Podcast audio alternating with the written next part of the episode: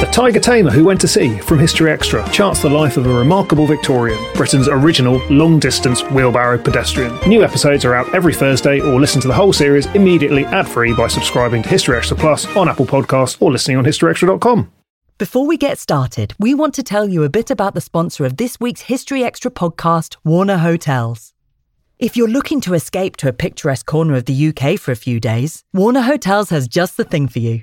Each hotel offers everything you could possibly need for the perfect weekend away. From unrivaled leisure facilities and inspiring live entertainment to delicious dining experiences and plenty of history for you to uncover. If this sounds like your kind of getaway, Warner Hotels is now offering a series of exciting weekend packages in 2024. Each three night stay is at one of three historic hotels with dinner, bed and breakfast included, plus a whole itinerary of fascinating talks and Q&As with a selection of BBC history experts, such as Tracy Borman, Suzannah Lipscomb and James Holland. So what are you waiting for? Book your break now at warnerhotels.co.uk.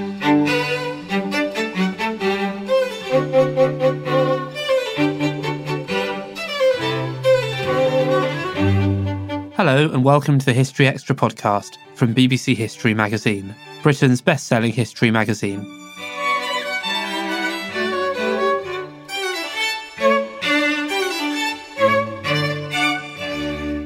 I'm Rob Attar, the magazine's editor. In today's episode, you'll hear from the historian and author Adrian Tinniswood, whose recent book, Behind the Throne, explores the domestic world that supported British monarchs over the centuries. He spoke to our section editor, Ellie Cawthorne. So, Adrian, what made you want to delve into the private lives of Britain's monarchs? That's a tough one. That's a tough one. I I wrote a book a couple of years ago called The Long Weekend, which was about life in the country house between the wars.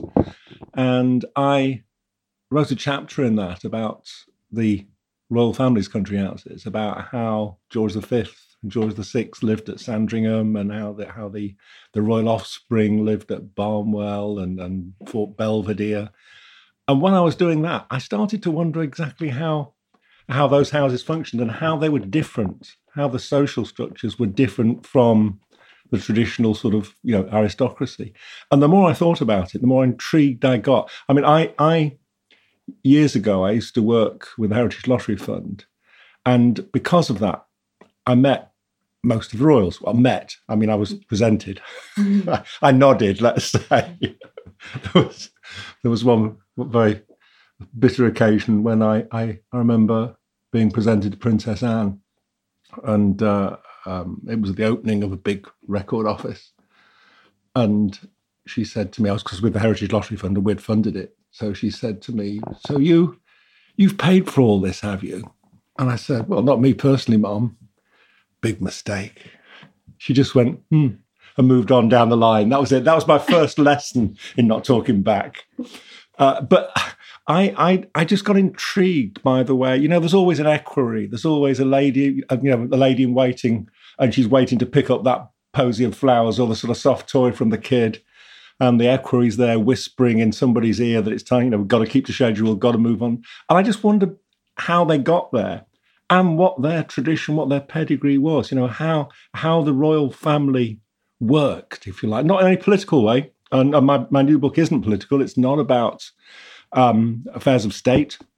It is about how the royal family, how the social structures that surround the royal family over the last 500 years, how they've changed and, and, and what they are, really. You mentioned equerries and ladies' maids, mm. but can you give us an idea of swathes of different people who who have worked in the royal household over, that, it, time. It's, it's, enormous. You know, the the I mean, even today, um, and I only touch in the book on on on the uh, on contemporary practice, but even today, Queen Elizabeth II employs twelve hundred in her household. Twelve hundred people.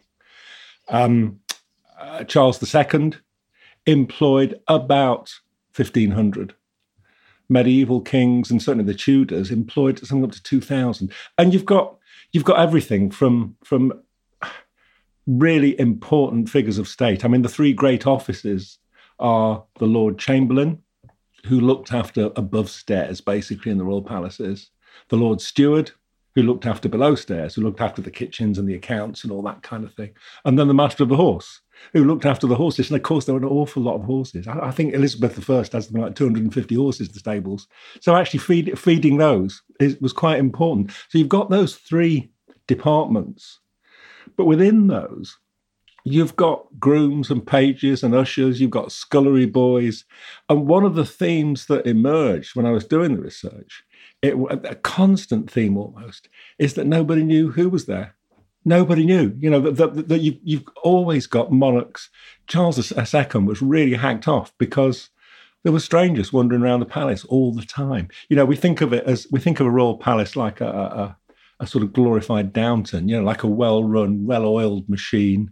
In fact, it was chaos. You know, there were people coming and going all the time. There was something like in Charles II's palace in Whitehall, there were 18 kitchens. And Charles II didn't know who they were feeding. All he knew was, was that he was paying for them. And that's another theme that comes out, another theme that's constantly coming out. It costs too much. You detail a lot of the rituals and the regulations and the formal ceremonies of royal life. Um, can you tell us about some of the most bizarre or strange that you came across? I suppose that they they what we would consider bizarre are the the late medieval and Tudor ones, where you know where the sovereign is basically God's representative on earth, and so for example, I mean, the Tudor kings, their beds will be made every evening. You know, you, we see a four-poster bed in one of the royal palaces now and think, oh, you know, that, that's just how it was like. It wasn't. I mean, the beds were stripped every day. They were made up every night. And as they were made up, they were made up with an enormous amount of ritual, you know, where, where an usher's hands touched the royal sheet, they would then kiss their hands and genuflect because this was a sacred thing. So that sort of ritual, and, and there's a reason for the ritual, I think, which is another of the themes that came through in the book, was, was that the ritual is there to separate us from them you know, a king or a queen is not just like us. They are special. And if they were just like us, then what would be the point? Even today, it's true. You know, you, you can aspire to be a prime minister. You can't aspire to be a king or a queen. You know, they're different. And there is a mystical quality still, I think. I mean, it comes out in the coronation service where, where the sovereign is anointed, you know, and, and it's a mystical union of, of, of, of, of a human being with God it, it's you know it's a very strange thing, a very strange thing, a very very puzzling thing in lots of ways. I think the later chapters um, of the book are really interesting in terms of that balance between what we want from our monarchs, whether we want them to be a public figure or whether we want to also know about their private lives. You highlight how that's it's a very difficult balance to to keep going. Yeah, it, it, it's very hard. I think. I mean, you see it. Obviously, I mean monarchs come in for criticism and how I mean in the in the Middle Ages they didn't tend to come in for criticism because if you criticise the monarch you got your head chopped off. That's a simple simplification, but you know, but certainly, I mean George the Fourth was constantly criticised for his bad behaviour, and interestingly, Victoria was constantly criticised for her spending. Uh, the the the the criticism usually is not directly of the monarch; it's of his or her advisors. It's you know they're, they're being bad, rather like sort of Charles I was never at fault. It was always his advisors. Parliament said, uh, but um, by the mid 19th century, I mean Victoria's household was coming in for a lot of criticism for its spending. People were saying, you know, why did Queen Victoria pay twelve hundred pounds a year to an hereditary Grand Falconer when she didn't have any falcons? Why was she paying hundreds of pounds a year to the master of the tennis court when there wasn't one? She didn't play tennis. So uh, that kind of criticism grows, I think, and and and the, the monarch has to be more and more conscious of it and steer a path through it. But again, it's not the monarch that's steering the path. Usually, it is. It's already come up twice or three times in this interview, and it comes up again and again and again in the book. This idea that the monarchs just simply couldn't stay on budget. Why was that? Is it because it was badly managed? It, it, I mean, a lot of it is about about bad management or about an inability to manage a vast and vague and sort of amorphous household. As I said, if you've got a couple of thousand people, I mean, the Palace of Whitehall, which until 1698 is, you know, from, from Tudor times through, is the primary royal residence. It, it, it wasn't patrolled. people wandered in and out. I mean, there, there were kind of brothels in corners, there were beggars, there were shops. You know, there were barber shops and milliners and things just set up, stationers all over the place. And people came and went. In theory, you've got a strict, most monarchs had strict um, household regulations about who was entitled to eat in the palace, about who was entitled to candles, who was entitled to kind of, you know, clothing allowances. And that was all set down. And the porters had lists of who was allowed in and who wasn't. And it just didn't work. A senior courtier would have servants. His servants would have servants.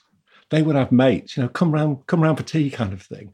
And there was never any real control. You've constantly got monarchs and their advisors and their, their, their lord stewards, usually, who who are the people who are, are sort of doing the books you've got monarchs saying, you know, I've got a household of 1,500, I'm feeding 3,000 people. How is that? And nobody could say. And then there's stuff like, um, I mean, Lord Burghley was always going on, um, Elizabeth, Elizabeth's um, uh, treasurer, Elizabeth I, was always going on about the fact that people nicked the pewter. You know, they, they, they had a right to eat in the palace, but they didn't tend to eat in the palace. They would go and get their, their dinner and take it away with them, and they wouldn't bring the plates back and it was costing a fortune. It was costing an absolute fortune. Um, they would drift off sometimes. They wouldn't do. They wouldn't um, do uh, their duty. They were supposed to be in the early part. They're they're supposed to be there all the time. There's no you, you, as a courtier, you don't have any time off unless the monarch lets you go, and, and certainly that was true for the body servants. But they they just did. So that that chaos, that barely controlled chaos, is a theme right through certainly into the 19th century. I think of course, at the center of the story are the monarchs themselves. How much did the character of um, each monarch kind of determine the character of the household? I think that that's a really interesting question. It does vary a lot, you know. Um, one thing that determines the uh, the character of the household is gender.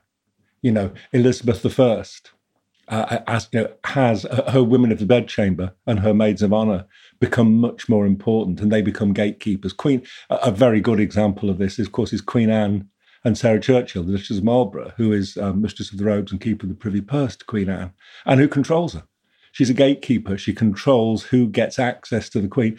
And so often with courtiers, that's where their power lies.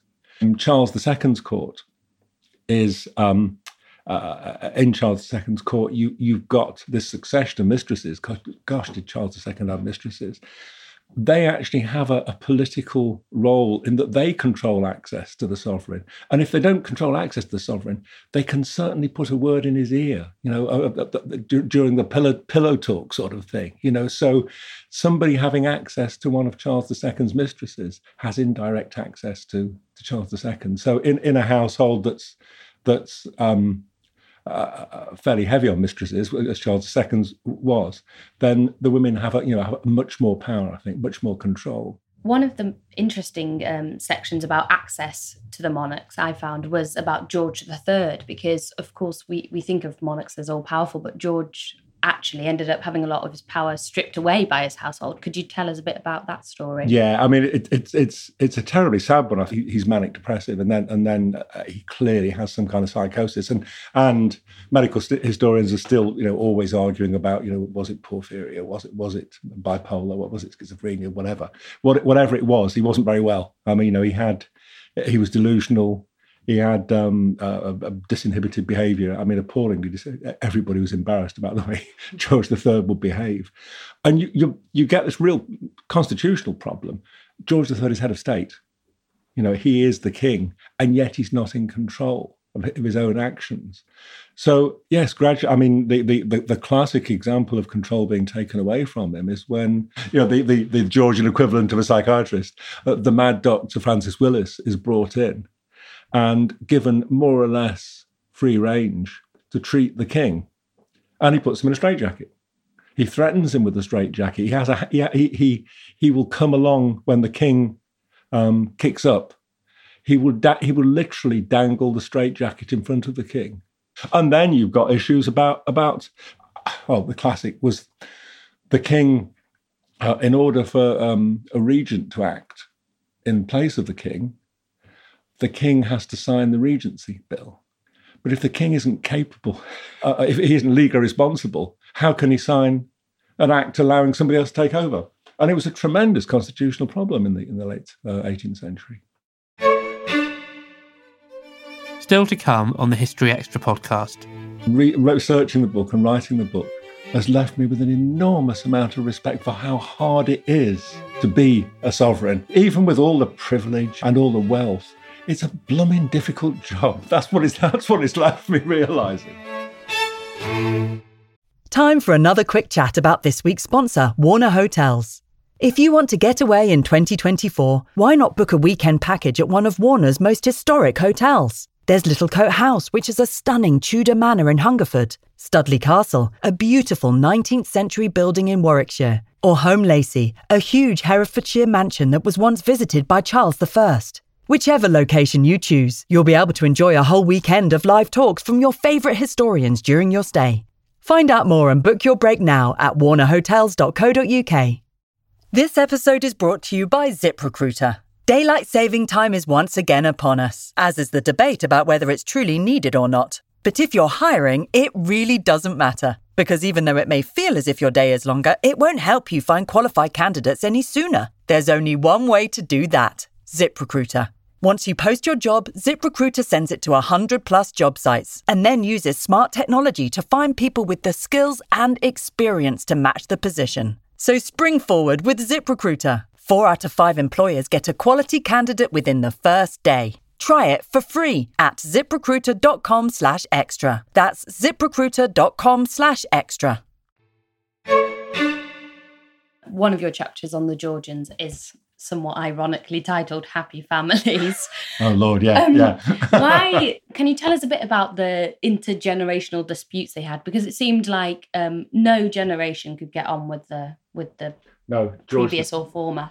George II um, hated his dad, George I, um, uh, blamed him for uh, his mother's um, incarceration. His mother left George I and was uh, tried to elope and was uh, basically imprisoned for the rest of her life. George I wouldn't hear her, name spoken. A lot of it was to do with with money. You know, it always is. In 1697, Parliament realised that the Crown was not liable for the costs of government. Until then, notionally, the Crown paid, the Crown was the state, and therefore the Crown paid for everything. In 1697, the costs of government were, were hived off, and that's the beginning of the civil list. That's when Parliament agrees an allowance for the King. Then it was something like £700,000, I mean, a huge amount. And Parliament also allowed £100,000 a year for the Prince of Wales uh, in um, uh, in the early 18th century, George I's Prince of Wales, who became George II. When George II came to the throne, he refused to allow his own son that £100,000. He kept it for himself and gave him a lot less than that. And this was a, a, a source of, of a, a sore point with Frederick, as he was, Frederick, Prince of Wales there's also this kind of vying for popularity and you know if if the king supports one political party the prince of wales supports the other you know that they're, they're, competing almost. It's that classic almost greek tragedy you know the, the, the son trying to overthrow the father. And it got really nasty. Um, you know george i threw his own son out of the palace. George ii threw his own son frederick out of the palace. They set up rival establishments. Do you think that George the Fourth, mm. um, especially when he was Prince Regent, does he win the crown? Bit of a terrible pun there. Sorry about that. for the most extravagant um, monarch. Yeah, he's he's. I mean, re- I'm in two minds about George the Fourth because part of, I mean, he has the most amazing taste. He is, uh, and frankly, a lot of our monarchs don't have great taste, didn't have great taste. But George IV really did. That's the only redeeming feature. He was a, a really bad person, um, extravagant, uh, um, uh, vulgar in, in, lots of ways, um, uh, tremendously unkind. I mean, famously unkind. Uh, his queen. It didn't start well when when um, he was so drunk on their wedding night that he lay unconscious on the floor until he woke up the next morning, hopped into bed with her. Um, their only daughter was born nine months later, and it, as far as I know, that's the last time they ever slept together. he, when he was told he had to marry her, he said, um, uh, "If I must, I must. One damn frow's as good as another." I mean, this was not a nice man, but this is the guy who, um, for whom Buckingham Palace was built. You know, his father had bought Buckingham House. George IV, who had a house at Carlton, um, Carlton House Terrace, was uh, basically a bit fed up because people were peering in the window all the time. So, as regent, he um, he had what he called a little a little cottage by the sea. Uh, John Nash built him a cottage by the sea. That was Brighton Pavilion. If you've ever seen Brighton Pavilion, anything less like a little cottage by the sea, you could not imagine. Uh, he also um, uh, commissioned uh, Jeffry Wyatville to modernise Windsor Castle. Most of the medieval bits you see at Windsor Castle were actually put in the 19th century by Jeffry Wyatville. Fantastic work. And he um, commissioned John Nash to modernise and extend Buckingham House. He said he didn't want a palace, he wanted a little pied à terre. And again, you know, as pied à terres go, the thing is, if you're going to have a palace, you have a palace. And that's, you know, the, the John Nash's Buckingham Palace was amazing. It went massively over budget. Uh, Nash uh, enabled that by the simple expedient. He used to send a, a, note to the Treasury saying, "I'm, you know, I'm going over budget by so much. If I don't hear back from you by next week, I assume it's all right." And of course, the way the civil service worked, you know, they never did. so, uh, and it was, you know, it was incredible. You had um, the Marble Arch, of course, was the triumphal entrance to Buckingham Palace. That was that was the gatehouse. You know, it was a, a massive, wide open space. I, have got a lot of time for Buckingham Palace for the the, the, the existing one, but it's a closed in space. It looks away from its public. You know, it hides from its public because first uh, Edward Blore and then um, uh, Aston Webb uh, built that. Uh, initially, it was it was round three sides of a courtyard, and the fourth side was open to the Mall. Um, in the 19th and early 20th century, that that fourth side was closed off. So, as I say, it doesn't it doesn't proclaim itself to the public in the way that George IV's Buckingham Palace would have done. It was never quite finished for George IV. George IV died in 1830, uh, and William IV hated it. Um, he tried to give it away when Parliament burned down in 1834 he had the speaker. He went to see the, the smouldering ruins and walked round with the speaker of the, the House of Commons and, and offered him Buckingham Palace as a House of Parliament. And, and he said, "I mean this as a permanent gift, mind you, a permanent gift." He's desperate to get rid of it, but Victoria liked it, so that's that's that's why it stayed. Do you think that closing off of Buckingham Palace is symbolic of a change in the royal household, in that yeah, they were becoming more private and more closed? I do. I think. Um, I mean, Victoria famously is good and bad, is is a bourgeois queen in that she, you know, she espouses middle class values and middle class respect. You know, that Victorian notion of respectability is so important to Victoria and to Albert, uh, and um, there is a, a, kind of retreat almost. There's part of it, of course, is because there's a compact between between Parliament and Crown, if you like. That George Fourth was the last to try and be a king and Parliament just sort of, you know, they, they just gave him a good slap and said, we won't pay if you do that. You know, we won't pay for you to behave in that way. That was changing because what you do see uh, uh, uh, uh over the last 150 years, a lot of the traditional courtier roles have been politicized. So they are political appointments. And what that means, at the end of the 19th century, when, when the Disraeli Gladstone ministries were swapping every two minutes, you'd have somebody coming into post and then going out again. I mean, the the, the conservative Duchess of Buccleuch was mistress of the robes three times. You know, she'd barely sort of sat down and she was off again. In fact, the Liberals didn't get a chance to, to appoint mistresses of the robes because you know, their ministries you know, moved, fell so quickly. Uh, if senior roles like that become political, there's no continuity. And what that meant was that other roles become more prominent. I mean, the, the real difference, I think, in the last century is the importance of the private secretary. The private secretary is the kind of court, the top dog, very definitely. He, and it is always a he, there's not, but there's never been a female um, private secretary.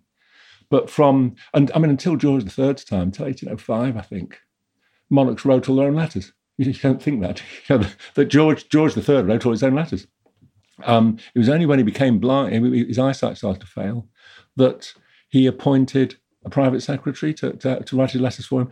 And there was uproar. You know, the idea that somebody who wasn't a member of the Privy Council, wasn't a member of the cabinet, should be able to see, um, you know, the, the, the red box or whatever the equivalent was. People said it was wrong. But he, he stuck to his guns. Victoria had private secretary. I mean, later on, Henry Ponsonby in her reign was an important figure. But the private secretary becomes more and more important because that's that's a, a monarch's appointment, and they can control it. You know, it's not the, the prime minister saying who your secretary is going to be, and they're hugely important. I think, uh, you know, for those of us who, who devotees of the crown, um, you know, I, mean, Tommy Lascelles, Alan Lascelles, who who figures so prominently in the first season of, of, of the Crown. You know, he he was he's one of the, the, the most important figures in the 20th century uh, royal history. I think he, he's he's also great fun. I mean, this is the guy who he comes across in the crown as being you know really sort of snooty and, and, and stuff. He knew his own mind. I'll tell you, I'll give you that. At, at um, George VI's coronation in uh, 1937, when they're all queuing to get out of Westminster Abbey, and it was raining, so the cars were kind of put, and everybody's getting really fed up. And um, uh, Tommy Lascelles is there in his ceremonial dress with his wife, and he gets so fed up that he whips out his ceremonial sword, carves a doorway through the marquee they're queuing in and just walks out the side. He's the one who said he, um, he, he hated royal garden parties because he said they, they always reminded him of the day of judgment because he saw so many people he thought were dead. But he is also, he's in charge. I mean, he's in charge of George VI, very definitely. Uh, and indeed, he was, I mean, of, he was private secretary to um, Edward VIII when Edward VIII was Prince of Wales. And he, uh, he didn't hesitate to give the Prince of Wales a real dressing down whenever. I mean, he really didn't like the Prince of Wales. He gave him a, a huge telling off after one of his many indiscretions. And poor old Edward, David, everyone called him David, said, Tommy, you're probably right. I, I, suppose I'm just not the right kind of person to be a Prince of Wales, am I? Which is sad but true, you know. Tommy's uh, remembered later when the Prince of Wales, the King, went, uh, as he was Edward VIII, went to his mother, went to Queen Mary at Marlborough House to tell tell her about Wallis Simpson. And the Queen said, Edward, um, well, what have you thought about the impact this is going to have on the nation and the empire? And he said, Don't you understand that nothing is as important as my her happiness and mine? And Tommy Lascelles could never forgive that. If you could go back and be part of a royal household, oh, when do you gosh. think would be the most fascinating time? Oh. And when would be the worst? Who who had kind of? Oh, they've all, the thing is, they've all got something. I mean, I'd.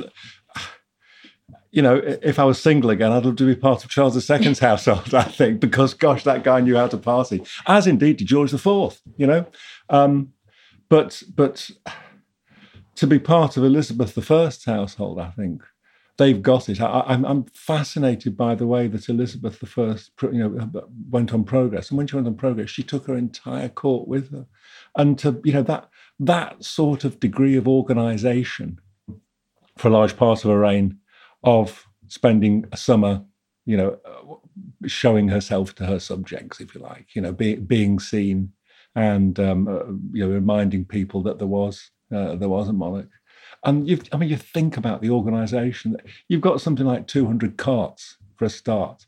You know, you've got people, you've got harbingers going ahead to sort of make sure everything's all right. You've you've got a court of maybe 1,200 people descending on somebody's house for the night, and they couldn't all be be accommodated. You know, they couldn't all be. Well, I mean, it's funny. So Henry Lee, when um, he was told the Queen was coming to visit. said he just said, "No, she's not. I can't afford it.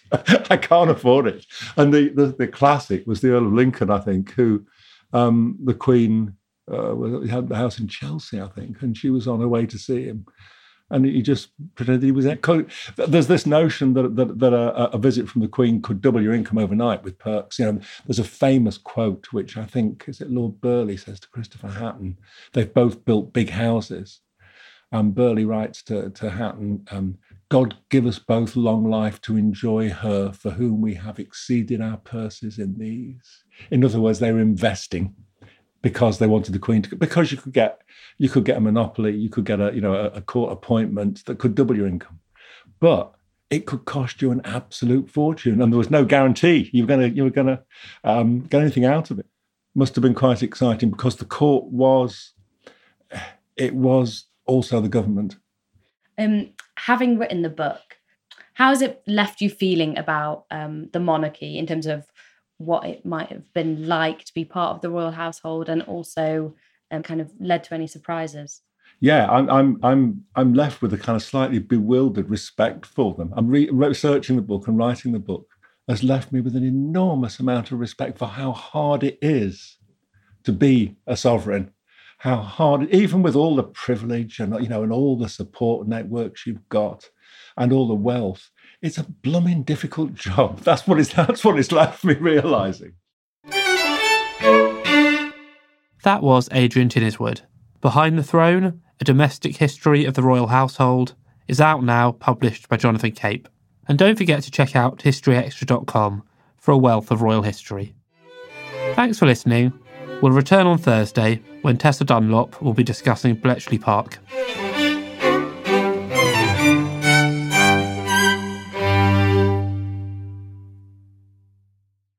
Before you go, one final word about this week's sponsor, Warner Hotels. If you fancy a break in 2024, you can now choose from three fantastic weekend packages at some of the most historic Warner hotels. For instance, Littlecote House is set in a stunning location in Hungerford, which has played host to Romans, a Civil War army, and the planning of the D Day landings. Meanwhile, Studley Castle in Warwickshire was used as a training camp for the Women's Land Army during the World Wars. Find out more and book your break now at warnerhotels.co.uk.